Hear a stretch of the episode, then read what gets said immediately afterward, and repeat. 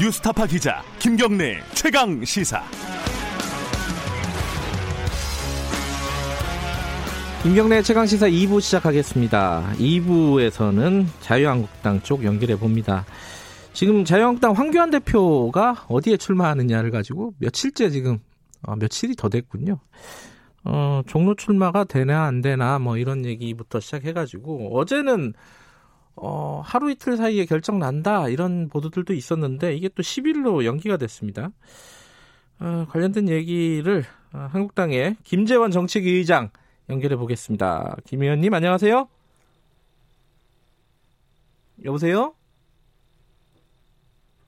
아 연결이 고르지 않은 것 같습니다. 죄송합니다. 다시 한번 연결을 해보겠습니다.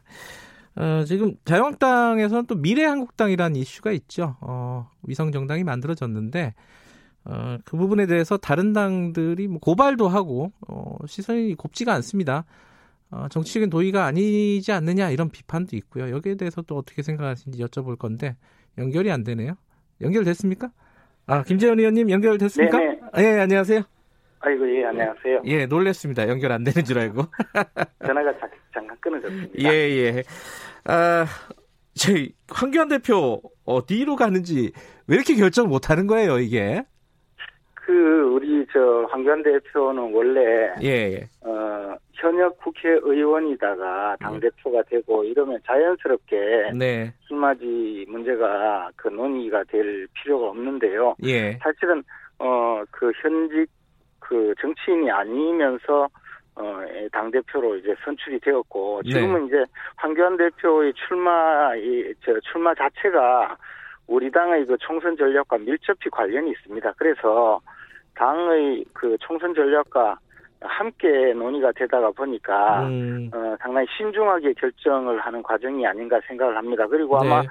어, 저도 잘 모르지만 조만간에 그 공천관리위원회에서 네. 어, 결정을 해서 황교안 대표와 협의를 해서 아마 출마 어, 지역을 선정을 할 것으로 알려지고 있는데요. 네. 어, 공천관리위원회에서도 상당히 심사숙고해서 결정하지 않을까 생각을 합니다. 예, 뭐, 심사숙고 하니까 계속 미루겠죠? 어, 10일, 10일 날 결정하겠다고 또 미뤘는데, 예, 예. 근데 공관위에서요, 네네. 이 황교안 대표가 이렇게 뭐랄까요 이 망설이고 있는 부분에 대해서 좀 비판적인 얘기들이 흘러나오고 있잖아요.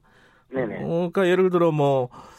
뭐 말은 이순신인데 행동은 원균이다. 뭐 이런 어, 노- 농반 진반인 것 같기도 하고요.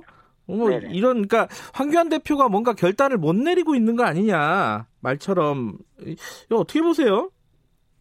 어, 어쨌든 이제 공천관리위원회가 네, 그, 그 황교안 대표와 잘 협의해서 네, 가장 우리 당의 총선 전략과 또 황교안 대표 개인적인 저 사정을 종합적으로 고려해서 판단하지 않을까 생각합니다. 그리고 이런저런 이야기가 밖으로 어, 나오는 것 자체는 네, 네, 에, 그렇게 저 그 총선 전략이라든가 우리 당의 사정에 전체적으로 비춰볼 때 그렇게 썩 어, 바람직한 상황은 아니라고 봅니다. 어쨌든 어, 내부에서 심사숙고해서 네, 어, 결정해 주시는 것이 맞지 않을까 생각하고요. 음, 네, 어, 제가 듣기로는 거의 결정 과정에 도달했지 않는가 음, 그런 얘기를 들었습니다만 그런 것도 이제 그, 그 황교안 대표가 잘 협의해서 어, 밝혀주시면 되지 않을까 생각합니다. 조만간에 그런 논란은 음. 어, 없어지지 않을까 생각합니다. 그 뭐 근데 대표의 위상으로 보면은 어, 공관위에서 얘기하기 전에 본인이 먼저 이제 밝히는 게 어, 보기에는 더 좋을 것 같은데 아마 그런 수순으로 진행이 되지 않을까요? 처음에 예. 그 당초 공천관리위원회를 구성할 때부터 네, 어, 황교안 대표께서 그 어, 공관위에서 저희 그 출마 지역에 대해서 결정해 주기를 예, 바란다고 어, 일임을 했고 또 그런 과정이 지금 있는 것으로 알고 있습니다. 예. 종로 출마, 어, 요거는 아직도 살아 있는 겁니까? 어떻게 되는 겁니까? 모든 가능성은 열어놓고 판단하지 않겠습니까? 예, 어, 어쨌든지 뭐 그 다양한 저 선택지를 놓고 우리 당의 총선 전략과 또 어, 또 대- 저 지금 보수 진영 전체의 통합 논의가 진행되고 있기 때문에 네, 그러한 어, 과정까지 저 종합적으로 판단해서 결정하지 않을까 생각합니다. 어, 김재원 의원께서는 뭐 정책위 의장이기도 하시고 어, 당에서 뭐 중요한 역할을 하시는 분이니까 이 황교안 대표가 종로에 가는 게 좋다고 보세요? 어떻게 보십니까? 저 개인적인 예. 의견이야 여러 가지 있을 수 있지만 네. 지금은 그, 그, 이 모든 것이 예. 당의 총선 전략과 밀접히 관련되어 있고 네. 어, 그 논의 자체를 공천위원회와 황교안 대표께서 협의 중에 있기 때문에 제 개인적인 의견을 밝히는 것은 그렇게 썩 좋은 일은 아니라고 생각합니다. 이- 이게 종로 정치 1번지에서 이낙연 총리와 뭐 빅매치 뭐 이런 얘기들 많이 하잖아요. 하면은 뭐 자유한국당에서 얘기하는 정권 심판론 이런 것들을 한번 제대로 좀 얘기해 볼 수 있는 어 그거를 이슈화 시킬 수 있는 그런 기회가 되지 않겠느냐 이런 시각들이 있잖아요. 그래서 그래서 자꾸 여쭤보는 거예요. 아, 그런 것은 이제 저 언론 네. 또는 이제 예, 여당의 그 프레임 더 아, 그건 여대 여당의 프레임이다. 예. 또 언론이라든가 또는 네. 이제 저 지켜보는 입장에서는 네. 어, 일종의 그 어, 선거를 경기로 보고 어, 게임으로 보고 판단할 수 있지만 네, 네. 어, 저희들은 지금 그 현 정권의 심판 더 나아가서 현 정권 실정을 부각하고 네. 또 어, 야권 대통합을 통해서 문재인 정권의 그 실정을 심판하자는 입장이기 때문에 네. 더큰 그림을 그려야 된다고 봅니다. 그리고 네. 그 그런 것이 하나의 그 이슈만 만들고 음. 그저 흥미거리만 만들 수 있기 때문에 그것이 꼭 바람직하냐는 네. 그런 판단에는 조금 다르게 생각하는 분들이 당내에 많이 계십니다. 예.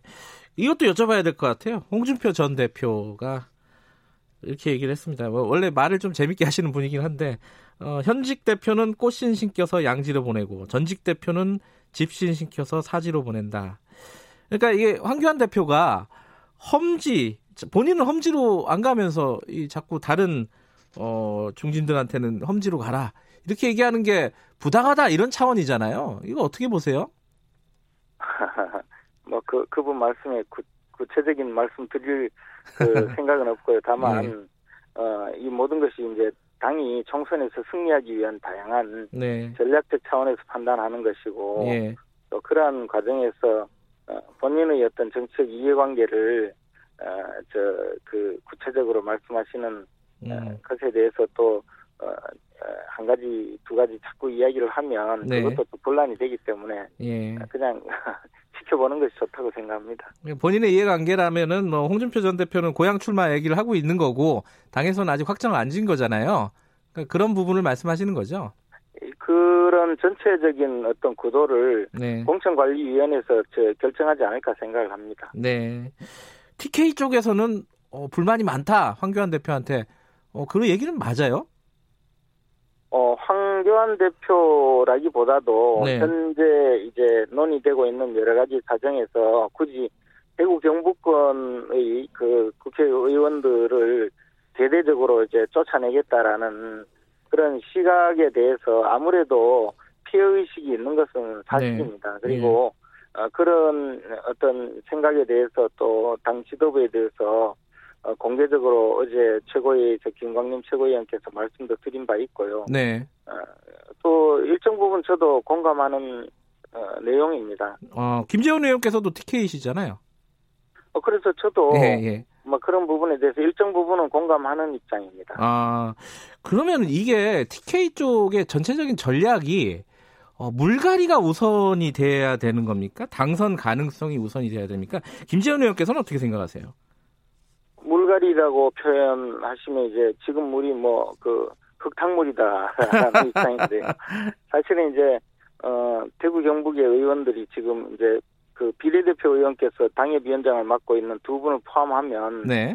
21분이 대구 경북의 이제 우리 당 소속 의원님이고요. 네. 그중에 14분이 초선 의원이거든요. 네. 그러니까 재선 이상 3선 4선 의원이 다 합쳐서 네. 7명인데요. 예. 어, 그 선거 때마다 대구 경북에는 우리 당의 지지율이 높고 우리 네. 당의 그 저 어떤 표현을 어 평소 표현을 하자면 보수의 심장이지 않습니까? 그리고 네. 대선 때나 지방선거 때도 우리 당에 가장 지지를 보내고 있는데 예. 어, 그렇게 에, 지역 주민들이 우리 당에 대해서 애정을 갖고 지지를 하고 있다는 이유로 결국은 어, 대구 경북에는 누구든 보내도 당선된다. 예. 어, 시쳇말로 이제 작대기만 꽂아도 당선되니까 예, 예. 일단 대구 경북의 의원들을 많이 이제 쳐내고 예. 그 자리에 새로운 인물을 어, 내세우면 결국 당이 쇄신하는 모양을 보일 수 있으니까 네. 어, 수도권에서 많이 당선될 수 있다 이런 논리로 이제 접근을 하거든요. 네. 그러니까 이제 대선이나 그 지방선거 또는 총선 때 어, 대구 경북에서 표를 많이 얻으면서도 대구 대구 경북의 국회의원들은 어, 많이 이렇게 에, 쫓아내다 보니까 어, 결국은 다른 지역에 비해서 어, 거의 초선 의원들이 주로 줄을 이루게 되는 그런 상황이 되었거든요. 네. 그러니 이제 어, 지역 주민이나 그 대구 경북의 국회의원들은 어, 조금 어, 그 그런 당 지도부의 판단에 대해서 어, 반발을 하는 분위기가 있을 수 있죠. 음. 어, 지금 말씀하시는 그 취지는 지금 벌어지고 있는 뭐 당내든지 당 바깥에든지 이 TK 물갈이를 해야 된다라는 시각은 좀 문제가 있다라는 거네요. 어, 대구 경북 의원들은 누구든지 그런 생각을 하고 있는 네. 것은 사실입니다. 그리고 어, 또 그 그것이 하루 이틀의 문제가 아니고 예. 선거 때만 되면 어, 대구 경북을 먼저 어, 그 국회의원들을 솎아내고 네. 그것이 당의 쇄신의 모습으로 비춰지기 때문에 네. 결국에는 대구 경북에는 어, 재선 의원 이상이 지금 어, 21명 중에서 7분밖에 안 계시거든요. 네. 어, 그런 것이 어, 정치적인 또 영향력이나 위상을 또 저하시킨다는 그런 지적도 있는 것이 사실입니다. 네. TK가 봉이냐 이런 얘기가 실제로 나오긴 했어요. 봉냐보다 그 비슷하게 예. 어, 그저께 그 황교안 대표께서 우리 경북 출신 의원들하고 저녁 식사를 했는데요. 네. 그 자리에서 좀 그런 비슷한 이야기가 오간 것도 음, 사실입니다. 아, 봉이냐라는 단어까지는 아니더라도 비슷한 뜻의 말들은 오갔다. 이런 예, 예, 말씀이시네요. 뭐 그것은 사실입니다. 예. 아, 이 얘기도 하나 저 아까 못, 묻죠, 못 여쭤본 건데요. 공관위에서요. 황교안 대표한테 종로 아니면 불출마하라. 이렇게 최후 통첩했다는 기사가 있었어요. 오늘 아침에. 이게 네. 중앙일보 기사인데 이거 맞는 말이에요? 아, 그걸 제가 어떻게 알겠습니까? 아니 좀 아셔야죠. 언론- 이. 언론 보고 보고 저 그 어, 어. 그 언론에서 네. 본 사실인데요. 예. 하여튼 뭐 공천관리위원회가 네. 사실은 공천 신청자에 대해서 심사를 하는 당내의 기구이거든요. 예.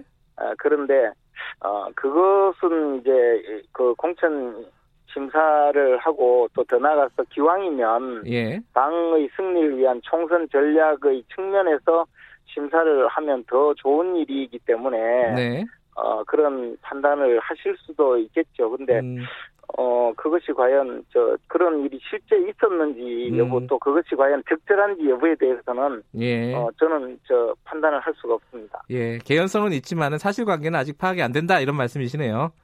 예. 사실관계뿐만 아니라 그런 것이 과연 어 바람직한지. 여부에 대해서도 저는 판단할 지금 상황은 아닙니다. 알겠습니다. 미래한국당 얘기 좀 여쭤볼게요.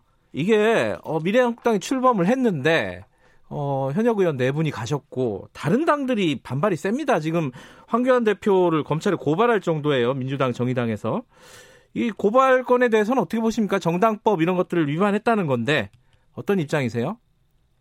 그분들은 제정신이 아닌 분들이죠. 왜냐하면 우리가 제정신이 아니라고요? 예, 예. 왜냐하면 저희들이 그만큼 이 저 연동형 비례대표제라는 내용으로 사실상 연동형도 아닌 네. 어, 지구상에 존재하지 않는 그런 어, 예, 기괴, 기괴한 그 괴이한 법을 네. 어, 등장시켜서 자기들끼리 어, 날치기로 처리를 했거든요. 그리고 네. 그 과정에서 저희들은 이런 반민주 악법을 통과시키면 네.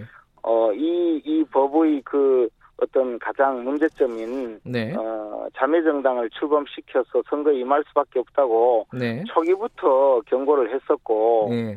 작년 6월부터 제가 정개특위에서 그런 이야기를 했었거든요. 네. 어, 그리고 그것은 어쩔 수 없는 상황인 것이 과거에 알바니아 같은 어, 정치적 후진국에서 그 이런 법을 통과시킬 때도 어, 자매정당을 다섯 개나 만든 사례까지 거론하면서 네. 어, 이렇게 될 수밖에 없다고 경고를 하고 어, 공헌을 해왔는데 결국은 이런 반민주학법을 처리를 해버렸거든요. 그러니까 어, 저희들은 그런 어떤 그동안의 어, 경고에 대해서 이행하지 않을 수 없는 상황이고요. 네. 정당법 어디에도 어, 또는 뭐 어, 형법상의 강요죄 어떤 그 형태의 그 어 저 그 형벌 규정에도 존재하지 않는 그런 내용으로 억지로 고발까지 해주시니 사실 이제 우리 당의 입장에서는 한편으로는 좀 어 그 저그 이해할 수 없는 그런 행, 행위이지만 다른 한편으로는 우리가 그 자매정당을 출범시키고 국민들에게 홍보하기도 어려운데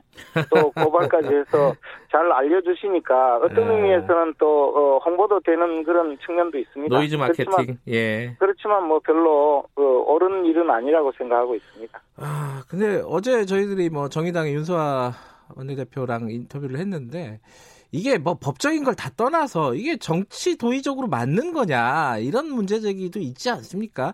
이게 그러니까 선거법이라는 예. 것은 그 어떤 저 선거의 규칙이거든요. 예. 그 규칙을 날치기로 저 그 다수도 아닌 극도의 그 저 과반수에서 조금 더 모은 어 군소 정당들끼리 이해관계로 야합을 해서 선거 규칙을 통과시키면 예. 어 자기들에게 유리한 그 선거 규칙을 통과시킨 것이거든요. 그렇고 그래서 선거를 하고 나면 자기들이 좀 더 의석을 모을 것이고 그러면 더또더 유리한 법을 또 통과시킬 것이고 그리고 선거를 하면 더 또 많은 의석을 모을 것이고 그러면 또 다시 그 의석을 근거로 해서 또 자기들에게 유리한 법을 계속 통과시켜 가면 결국 일당 독재가 가능하거든요. 그래서 네. 어느 나라든지 선거 규칙은 다수파와 소수파가 합의해서 처리하는 것이 원칙인데 예. 그런 그 몇 명 되지도 않는 그 군소 정당들끼리 이 여당과 야합을 해서 처리한 선거법을 어, 통과시켜 놓고 정치 도의를 이야기하는 그분들의 정신 상태가 과연 온전한지 네. 저는 그게 더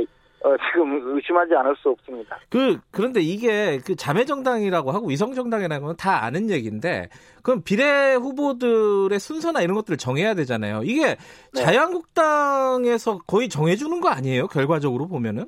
어, 그런데 이제 지금 예. 어, 선거법 상으로도 그렇고 정당법 상으로도 그렇고 이미 우리 저 자매 정당인 바른 미래당의 어, 참 미래 한국당의 경우는 예예예. 미래 한국당의 경우에는 어, 독자적인 정당이거든요. 그리고 예. 선거법상으로 민주적 절차에 의해서 네. 비례대표를 선정하게 되어 있습니다. 그래서 어 그 그 저 우리의 이게 자매 정당이지만 또 독자적으로 어 비례대표 후보자를 선정해서 공천할 수밖에 없습니다. 음. 근데 이게 결과적으로 자유한국당이 영향력을 미칠 수밖에 없는 거 아니에요? 구조상으로 보면은?